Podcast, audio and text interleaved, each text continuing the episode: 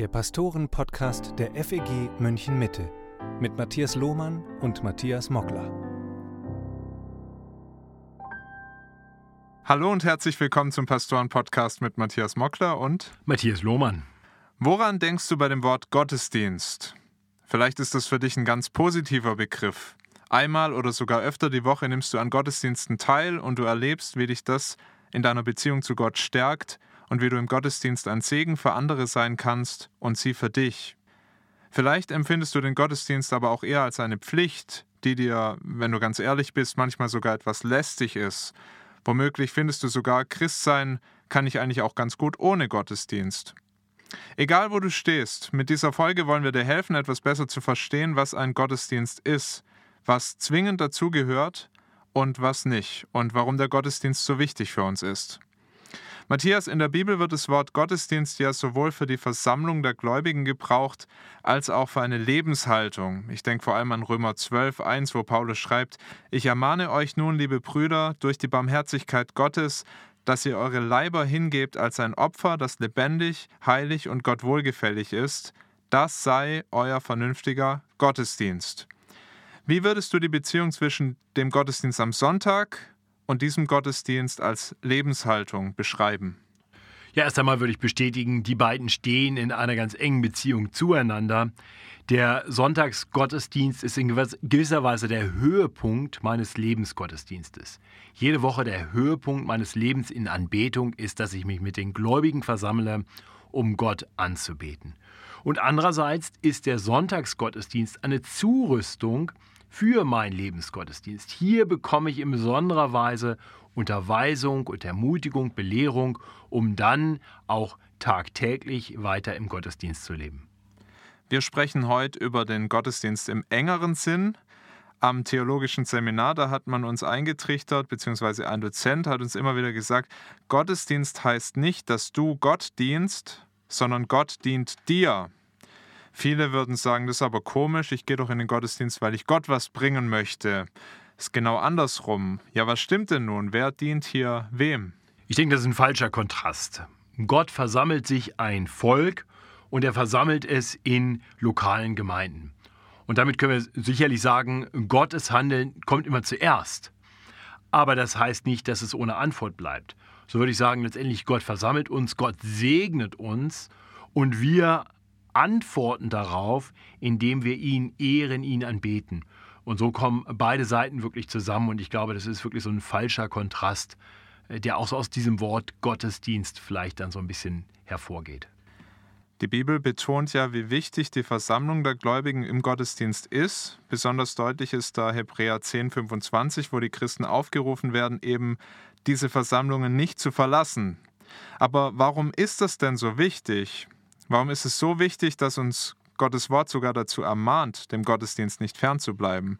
Oder nochmal anders gefragt, wozu versammelt uns Gott? Nun, ich denke, Gott versammelt uns aus verschiedenen Gründen. Ich würde da drei Aspekte hervorheben wollen. Äh, zum einen versammelt Gott uns zu seiner eigenen Ehre. Dazu hat er uns berufen, das sehen wir schon in, in Epheser 1, in den Versen 6 und 12 und 14, dass alles, was Gott für uns getan hat, äh, dazu führen soll, dass wir etwas sein zum Lobpreis seiner Herrlichkeit, zum Lobpreis seiner herrlichen Gnade. Und so ruft uns auch 1. Korinther 10, Vers 31 dazu auf, dass wir alles zur Ehre Gottes tun. Also ganz klar, wir feiern Gottesdienst, um Gott zu ehren. Wir hören auf seinen Ruf, wenn er uns zusammenruft, äh, und gerade das ehrt ihn. Zum anderen äh, tun wir das aber auch, wir versammeln uns als Gemeinde, um einander zu erbauen im Glauben. Das ist auch ganz klar in Gottes Wort zu lesen. 1. Korinther 14 bringt gleich dreimal den Auftrag, dass wir äh, bedacht darauf sein sollen, dass es andere erbaut, dass wir einander erbauen. Und 1. Korinther 14 endet dann wirklich mit dem Aufruf, lasst es alles geschehen zur Erbauung. Also die Erbauung der Gläubigen ist ganz sicher auch ein ganz wesentlicher äh, Aspekt des Gottesdienstes. Das wird dann auch deutlich darin, dass wir eben durch die Gaben, die Gott in die Gemeinde hineingegeben hat, ganz vor allem die Gabe auch äh, der Lehre und der Seelsorge, also das Hirtenamt, das Pastorenamt, wenn wir so wollen, ist gegeben, damit die Gläubigen zugerüstet werden zu jedem Werk des Dienstes und dann wiederum das Ziel, dass wir weiter wachsen. Also wir sollen im Glauben weiter wachsen, wir sollen erbaut werden im Glauben. Und das soll dann dazu führen, dass wir als Gläubige dem Herrn immer ähnlicher werden und damit auch einander. Das heißt, es soll auch die Einheit fördern. Das heißt, Gott versammelt uns, damit wir einander erbauen im Glauben, damit wir weiter vorankommen im Glauben. Und drittens, denke ich, ist es auch wichtig äh, anzuerkennen, dass Gott uns zusammenruft, damit auch unser Miteinander zeugnishaft in diese Welt hinausstrahlt. Äh, so wie Jesus es den Jüngern aufgetragen hat, dass man an ihrem Miteinander, an ihrer Liebe füreinander erkennen soll, dass sie Jesu Jünger sind. Das heißt, das soll zeugnishaft sein. Und auch das sehen wir im 1. Korinther 14, ab Vers 23, wo äh, Paulus darüber schreibt, wie es denn sein soll, wenn sich die Gläubigen versammeln. Und er nimmt dann konkret äh, in den Blick, wenn nun ein Ungläubiger in eure Mitte kommt, ja, dann sollt ihr in gewisser Weise auch diesen Gottesdienst so feiern, dass sie Gott erkennen und auch äh, mit in die Anbetung kommen. Das heißt, Gott wirklich erkennen als ihren Retter und Herrn. Also ich würde sagen, das sind die drei Aspekte. Alles zur Ehre Gottes, alles zur Erbauung und alles zeugnishaft vor dieser Welt.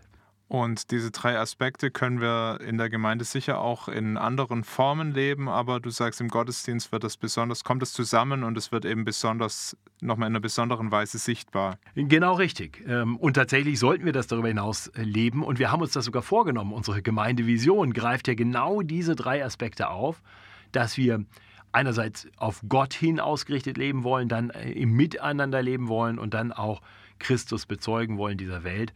Also von daher ist das nicht ausschließlich für den Gottesdienst gedacht, aber gerade im Gottesdienst soll das zum Ausdruck kommen. Was ist jetzt mit Christen, die sagen, in den Gottesdienst gehe ich nicht? Also Jesus will ich gerne nachfolgen, aber Gottesdienst, das ist nichts für mich, weil sie zum Beispiel sagen, das ist mir am Sonntag zu anstrengend, da will ich ausschlafen. Oder weil sie enttäuscht sind von Gemeinde, das gibt es ja auch gar nicht so selten. Ähm, oder weil sie krank sind kann ich Christ sein ohne die Versammlung der Gläubigen im Gottesdienst? Sagen wir so, die Frage wird mir viel zu oft, viel zu leicht und viel zu schnell mit einem Ja klar beantwortet. Und da möchte ich jetzt bewusst äh, ein bisschen gegenhalten. Natürlich, wenn ich krank bin und überhaupt nicht kann, äh, dann nimmt das nichts weg von meinem christlichen Glauben. Ohne jede Frage. Aber wenn ich kann und aus Bequemlichkeit oder aus vergangenen Verletzungen heraus mich entscheide, bewusst den Versammlungen fernzubleiben, dann äh, wäre für mich die Frage letztendlich die, kann ich Christ sein und im bewussten und fortgesetzten Ungehorsam Gott gegenüber leben? Und ich glaube, da sagt uns der erste Johannesbrief zum Beispiel, nee, das geht nicht. Also wenn Hebräer 10, 25 uns aufträgt, dass wir uns versammeln sollen und den Versammlungen nicht fernbleiben sollen und wir entscheiden uns dazu, das doch zu tun, dann leben wir im Ungehorsam Gott gegenüber. Vielleicht brauchst du erstmal Ermahnung und Belehrung, aber wenn jemand da überhaupt nicht bereit ist, umzukehren und Gott wieder gehorsam zu werden, dann frage ich mich, ist Jesus wirklich sein Herr? Und es bezieht sich nicht nur auf diesen allgemeinen Ruf, es gibt auch Aufträge, äh, zum Beispiel Kolosserbrief, Kapitel 3, Vers 16, wo es heißt, dass wir einander ermutigen und belehren und ermahnen sollen durch Lieder. Ja, wo machst du das? Bist du diesem, wirst du diesem Auftrag gerecht oder verweigerst du dich dem? Äh, du sollst dich mit deinen Gaben einbringen zum Nutzen aller, heißt es im 1. Korinther 12, Vers 7. Äh, auch da wäre für mich die Frage, wo tust du das? Also von daher wäre ich da sehr vorsichtig zu sagen, ist es nicht so wichtig, ob man jetzt im Gottesdienst geht oder nicht. Hauptsache, man ist irgendwie Christ. Ich würde sagen, nein, ein Christ ist Christ, weil Gott ihn hineingerufen hat in die Gemeinschaft der Gläubigen und diese Gemeinschaft soll sich versammeln unter Gottes Wort und um Gott anzubeten, regelmäßig, jede Woche, Sonntag für Sonntag. Jetzt könnte einer sagen, Gottesdienst, das finde ich super. Mein Gottesdienst sieht nur ein bisschen anders aus als deiner. Ich gehe wandern mit Freunden am Sonntag, ich mache mit denen eine Fahrradtour. Ich habe das schon ganz ähnlich gehört. Und so jemand sagt dann unter Umständen, und bevor wir losgehen, dann beten wir einen Psalm und wir ehren Gott damit. Und wenn wir unterwegs sind, dann haben wir geistliche Gespräche und beten vielleicht auch füreinander und wir nehmen unter Umständen noch nicht christliche Freunde mit und sind denen ein Zeugnis. Und da kommen ja alle diese Dimensionen zusammen, die du gerade beschrieben hast. Das ist dann unser Gottesdienst. Was würdest du sagen? Ist das auch ein Gottesdienst? Und wenn nicht, wie soll denn ein Gottesdienst stattdessen aussehen, wie Gott ihn sich vorstellt? Was sagt die Bibel dazu? Also der Gottesdienst äh, mit dem Wandern gehen und so, das ist sicherlich ein Gottesdienst, aber das ist eben der Lebensgottesdienst und nicht der Gottesdienst, von dem äh, wir hier gerade reden, nämlich die Versammlung, zu der uns Gott ruft. Eine Versammlung der Gläubigen, die soll stattfinden und da soll Gottes Wort gelehrt werden, das heißt, da soll das Wort gepredigt werden, es soll gelesen werden, auch das sehen wir im 1. Timotheus 4, Vers 13, wo Paulus Timotheus äh, dazu aufruft, fortzufahren mit dem Vorlesen, mit dem Ermahnen, mit dem Lehren. Das soll er in der Gemeinde tun. In der Gemeinde soll gebetet werden, das Wort soll gepredigt werden, es soll Gott Lieder gesungen werden und auch so sollen wir einander lehren und ermahnen. Also wir sehen, es gibt bestimmte Elemente, die in einen Gottesdienst, in einen Versammlungsgottesdienst gehören. Ähm, Jesus ruft auch dazu auf, dass wir die, die zum Glauben gekommen sind, taufen sollen. Auch das soll in dem Kontext der Gemeinde geschehen. Äh, Jesus gibt den Auftrag, dass wir in seinem Gedächtnis das Abendmahl feiern sollen. Auch das soll im Kontext der Gemeinde geschehen. Also von daher ist klar, es gibt bestimmte Elemente, die gehören in einen Gottesdienst und das wirst du auf deiner Wandertour äh, nicht äh, hinkriegen in aller Regel. Ähm, und von daher würde ich sagen, das ist eben kein echter Gottesdienst. Die Bibel spricht ähm, auch davon, dass es Gottesdienste gibt, die Menschen gefallen haben, die Gott nicht gefallen. Ähm, das muss uns klar sein. Das heißt, wir haben keine Beliebigkeit. Ja, wir sehen das im Alten Testament. Da sind Leute, die wollen Gott anbeten und machen sich ein goldenes Kalb, um dadurch irgendwie Gott zu ehren, weil sie sich Gott irgendwie so vorstellen. Äh, Gott macht sehr deutlich, dass er da keinen Gefallen dran hat. Nadab und Abihu, die, die Söhne Aarons, kommen auf die Idee, Gott Opfer zu bringen, aber das ist nicht so, wie Gott es angeordnet hat. Und sie werden verzehrt von einem Feuer und kommen zu Tode. Also wir sehen, äh, Gott hat klare Vorstellungen, wie Gottesdienste gefeiert werden sollen. In der Kirchengeschichte äh, gibt es da gewisse Prinzipien, die da äh, erwähnt worden sind, die oft argumentiert werden, nach denen man Gottesdienste gestalten soll. Das, was ich gerade erwähnt habe, diese fünf Elemente, werden typischerweise als die Gottesdienstelemente nach dem regulativen Prinzip äh, beschrieben. Also wir wollen Gottes Wort singen, wir wollen Gottes Wort hören im Lesen von Gottes Wort, wir wollen Gottes Wort verkündigt bekommen durch die Predigt, wir wollen Gottes Wort beten und wir wollen Gottes Wort sehen im Abendmahl und in der Taufe. Ähm, dem haben andere dann ein normatives Gottesdienstprinzip entgegengestellt. Das Regulative sagt also, Gott regelt den Gottesdienst. Nur was Gott ausdrücklich anordnet, soll im Gottesdienst stattfinden. Das wären diese fünf Dinge. Das Normative sagt, alles, was Gott nicht verbietet, ist erlaubt. Das ist ein bisschen eine Karikatur dieses Prinzips, aber äh, das heißt, da gibt es eine etwas größere Weite, aber auch da ist klar, es gibt bestimmte Dinge, die zwingend in einen Gottesdienst gehören, die zwingend zu der Versammlung der Gemeinde gehören. Das war immer unumstritten, das war schon bei Luther so, die rechte Verkündigung des Evangeliums, die Sakramente äh, wurden als zwingend dafür angesehen. So, das würde ich also auch sagen und von daher bitte sonntags in die Versammlung der Gläubigen gehen und dann gerne auch noch wandern gehen und über Gott reden. Lass uns nochmal bei den beiden Prinzipien bleiben. Was spricht denn aus deiner Sicht für das eine und was für das andere und wie leben wir das in unserer Gemeinde?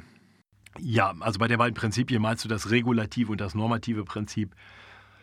Ich würde mal sagen, das regulative Prinzip ist ein super Prinzip, weil wir damit im Gottesdienst definitiv nur Dinge tun, die Gott uns klar angeordnet hat zu tun.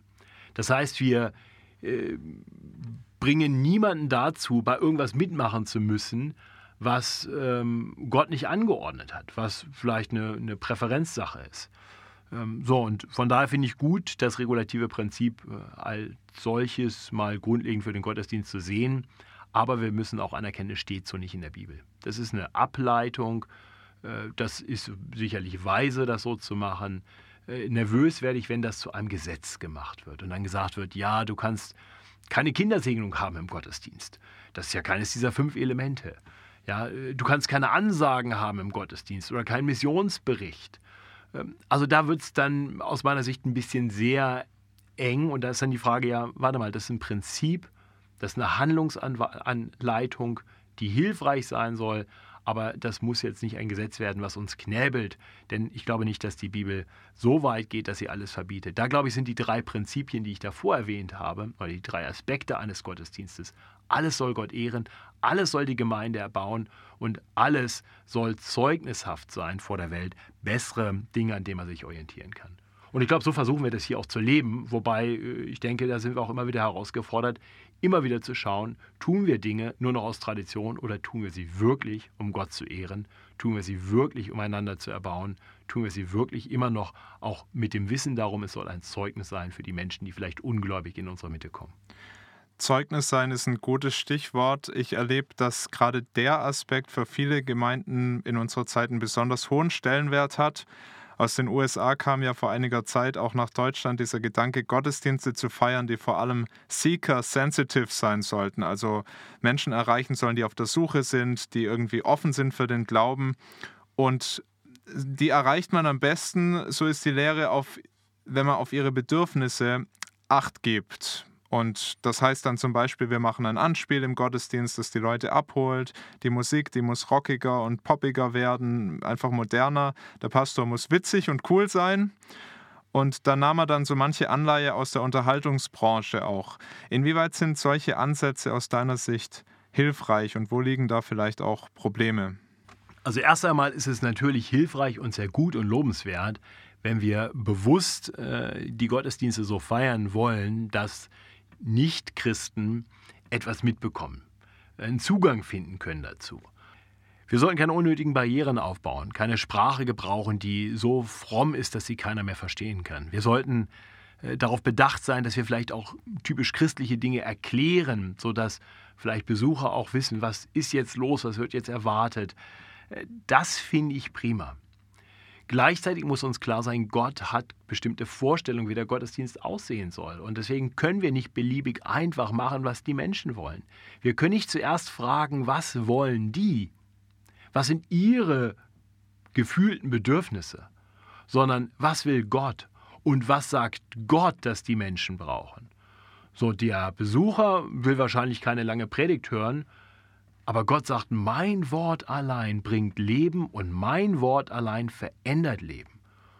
Ja, da haben wir einen Kontrast. Und dann müssen wir eine Entscheidung treffen. Machen wir es jetzt so, wie es die Leute wollen, oder äh, folgen wir dem, was uns Gott sagt, predige das Wort und vertrauen wir darauf, dass sein Wort Dinge tun kann äh, und letztendlich Bedürfnisse befriedigen kann, die Menschen oft noch gar nicht wahrgenommen haben. Ja, viele Menschen kommen in die Gemeinde, die haben gar nicht die Wahrnehmung, dass sie Sündenvergebung brauchen. Die denken, ich brauche ein bisschen Ermutigung. Sie brauchen viel mehr als das. So, von daher, uns an den gefühlten Bedürfnissen der Menschen zu orientieren, ist kein guter Ratschlag. Trotzdem, ja, wir wollen bedacht sein auf das, was die Menschen vielleicht abschreckt, was man vielleicht nicht unbedingt so machen muss, wie manche Christen das immer getan haben. Äh, und gleichzeitig bedacht darauf sein, was sagt Gott, was ehrt Gott, was erbaut auch die Gemeinde. Auch das kann eine Herausforderung werden, wenn wir immer nur evangelistische Gottesdienste feiern, dass die Gläubigen letztendlich verhungern, äh, weil sie nie was Neues hören. Ich bin total dafür, dass wir in jeder Predigt das Evangelium verkündigen. In jedem Gottesdienst soll das Evangelium klar erscheinen. Und gleichzeitig wollen wir die Gemeinde auch theologisch zurüsten. Das heißt, die Gemeinde soll auch herausgefordert werden, sie soll ermutigt werden, sie soll ermahnt werden. All das gehört mit in einen guten Gottesdienst. Manche sagen jetzt vielleicht, mir leuchtet es schon ein, dass Gott will, dass ich in den Gottesdienst komme, dass ich mich einbringe, dass ich Gottesdienst zu seiner Ehre feiere und dass es da auch biblische Vorgaben dafür gibt, wie ein Gottesdienst aussieht. Aber so richtig nah fühle ich mich im Gottesdienst weder Gott noch seiner Gemeinde. Ich erlebe das nicht wirklich so als eine Glaubensstärkung, wie du das beschreibst, Matthias, und bin, obwohl da auch viele andere mit mir in der Versammlung sind, doch eigentlich recht allein. So könnte jemand sich fühlen. Wie würdest du den ermutigen? Ich glaube, ich würde erst einmal anerkennen, dass das vorkommt. Das kann passieren. Und das kann verschiedene Gründe haben. Ich würde äh, viele Fragen stellen wollen. Äh, wie ist es denn? Warum ist das so? Äh, und ich denke, das kann sowohl mit der Gemeinde als Ganzes zu tun haben, es kann aber auch mit dir selber zu tun haben. Es kann auch mit falschen Erwartungen zu tun haben. Der Gottesdienst muss nicht immer ein emotionales High sein. Äh, du musst dich nicht besonders Gott nahe fühlen. Äh, ich glaube, wenn wir trotzdem auch weiter tun, was Gott angeordnet hat, dann liegt da Segen drauf. Und Gott lässt uns manchmal auch durch emotionale Täler gehen, wo wir wenig empfinden. Äh, und dann ist Treue gefragt. Das gefällt Gott. Gerade, dass wir weiter das machen, was er sagt, auch wenn uns das gerade nicht besonders äh, viel gibt. Ja? Ähm, ich erwarte von meinen Kindern auch einen gewissen Gehorsam, mal ganz egal, ob sie da gerade ein emotionales High erleben oder nicht. Ich denke, so geht es Gott auch mit uns. Ähm, trotzdem, wie gesagt, es gibt bestimmte Dinge, die man tun kann. Äh, ich würde vorschlagen, dass du in den Gottesdienst dann gehst und dir bewusst vornimmst, für andere da zu sein. Und sagst, okay, wenn ich das jetzt selber gerade nicht erlebe, vielleicht kann ich der Anfang sein einer Veränderung hier, indem ich versuche, für andere da zu sein, auf sie zuzugehen, zu fragen, wie es ihnen geht. Ähm, vielleicht etwas früher zu kommen, um Leute begrüßen zu können, die reinkommen. Vielleicht länger zu bleiben, um nochmal mit Leuten ins Gespräch zu kommen. Zu schauen, wer sieht traurig und niedergeschlagen aus. Vielleicht zu sagen, hey, wie geht's dir? ich sehe gerade, du, du, siehst ein bisschen niedergeschlagen aus, kann ich irgendwie für dich beten?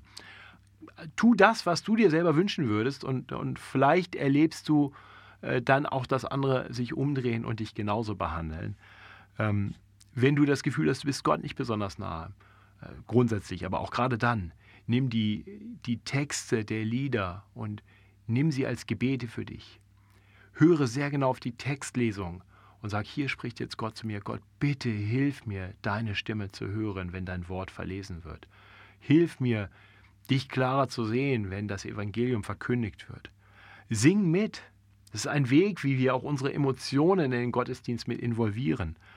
Und wenn du merkst, Mensch, es liegt wirklich nicht nur an mir oder es liegt nicht primär an mir, sondern an der Gemeinde, bete für die Gemeinde, dass sie wieder mehr erfüllt ist von Anbetung, von Liebe zu Gott. Bete für die Prediger, dass sie wieder mehr Predigten halten, die, die dich wirklich versorgen mit Gottes Wort.